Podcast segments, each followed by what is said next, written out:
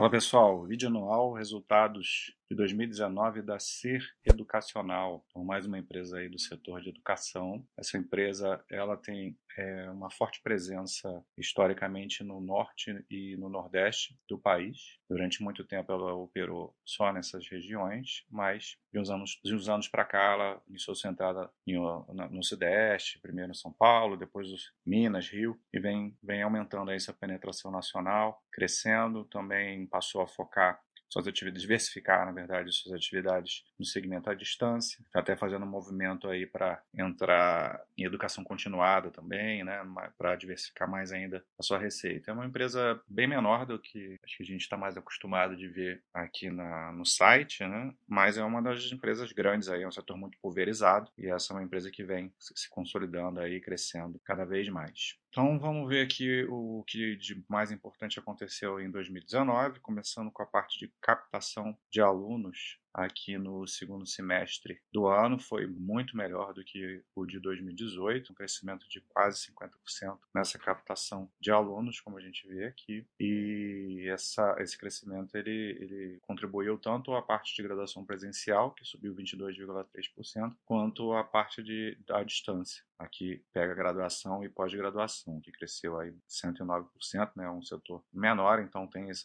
potencial de crescimento mais acelerado no início mesmo. E ajuda que, que a, a, base total de alunos, né, que vinha sofrendo, né, cresceu. E claro que aqui também entra a aquisição, né? Tipo, teve a importante aquisição em 2019 que ajuda com o aumento da base de alunos. Então a gente vê até que até que eles segmentam, né? A base total na presencial cresceu 13,8% e no no EAD aqui 23%, considerando pós-presencial e técnico, né? Junta, juntando tudo aqui. Quer dizer, é, o EAD foi 86,1, o 23 aqui é considerando a base total, né? É, outra, outra detalhe muito importante a gente sempre acompanhar nessas empresas de educação, que é a questão do financiamento é, estudantil através do programa do governo FIES, que foi aí um grande risco por muitos anos para essas companhias de educação. A partir de 2015, esse, o perfil desse financiamento mudou muito, porque foi cortado boa parte desse financiamento, passou a cair os números, e isso trouxe um impacto durante bom tempo nas receitas e nos resultados. Todas essas companhias que tiveram que começar a se adaptar a esse novo cenário, correr atrás. Uh, o desafio é crescer a base de alunos sem essa ajuda do FIES, né, que era, de certa forma,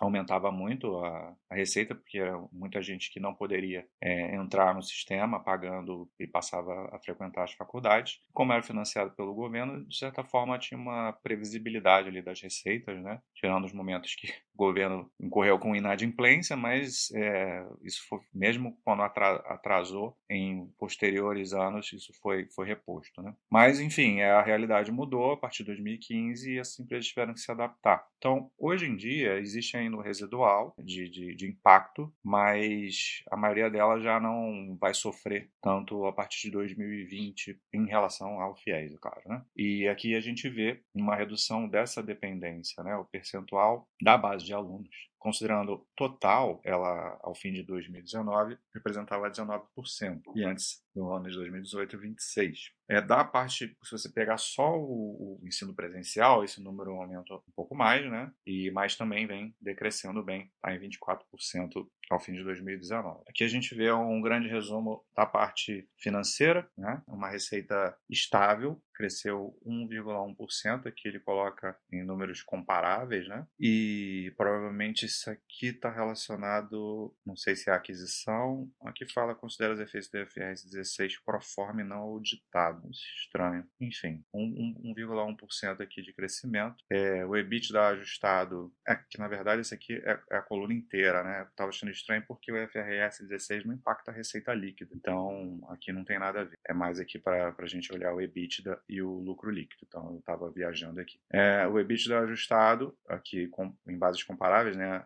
Cresceu 4,6%, então um crescimento aí razoável, né? A empresa que tava, vinha com dificuldade como ela estava nesse processo de crescimento, de expansão, de adquirir novas faculdades e investir muito no EAD, ainda no início isso tinha muito custo, né? Então, isso com o tempo vai se consolidando, as sinergias vão sendo alcançadas e aí vai, vai gerando um EBITDA melhor e melhor produtividade, ganho de margem, né? A gente já vê aqui um pequeno aumento aqui na margem EBITDA ajustada, quase um ponto percentual. Então, operacionalmente ela já começou a, a rodar bem melhor. Então, é o que a gente sempre fala, né? Tem que esperar. Quando a empresa começa a fazer muito investimento, vai demorar para acontecer. O setor educacional, então, que tem ciclos muito longos, a gente vê isso acontecendo nas grandes lá também. Agora, o lucro líquido ainda vai ficar sofrendo por um bom tempo, né? Queda, no ajustado aqui, queda de 14%, vai reverberar, reverberar muito mais tempo, né? Depreciação entra aqui muito forte por, por alguns anos, algum tempo. E aqui também teve impacto de é, receita, queda de receita financeira. Como ela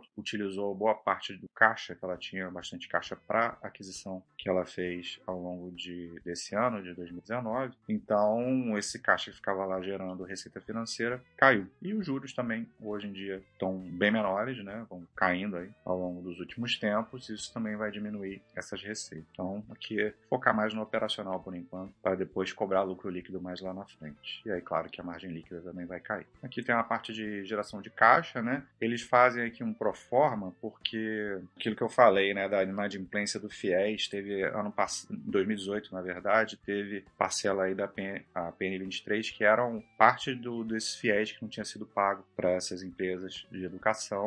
E isso fez com que a geração de caixa de 2018 fosse muito maior do que normalmente é. Então é bom a gente tirar isso aqui, ó, 137 milhões que impactaram a geração para a gente ter uma comparação melhor. Então seria pro forma 2018 270 e 2019 agora 247, uma queda aí de 8,3%. Aqui eles até fazem uma geração de caixa operacional pro forma pós-capex, é, mostrando que é, teria crescido né, 5,5% essa geração de caixa. Por fim, falar aqui do endividamento, que não tenho o que falar, na verdade, é uma empresa que trabalha com caixa positivo, ela é bastante conservadora com sua estrutura de capital. A caixa caiu muito, claro, porque, como eu falei, teve a questão lá, ela utilizou esse caixa para adquirir uma, uma nova faculdade, e mas mesmo assim ainda opera de forma não alavancada, né? tem mais caixa do, do que dívida então ela tem dívida líquida negativa. É isso. Um abraço.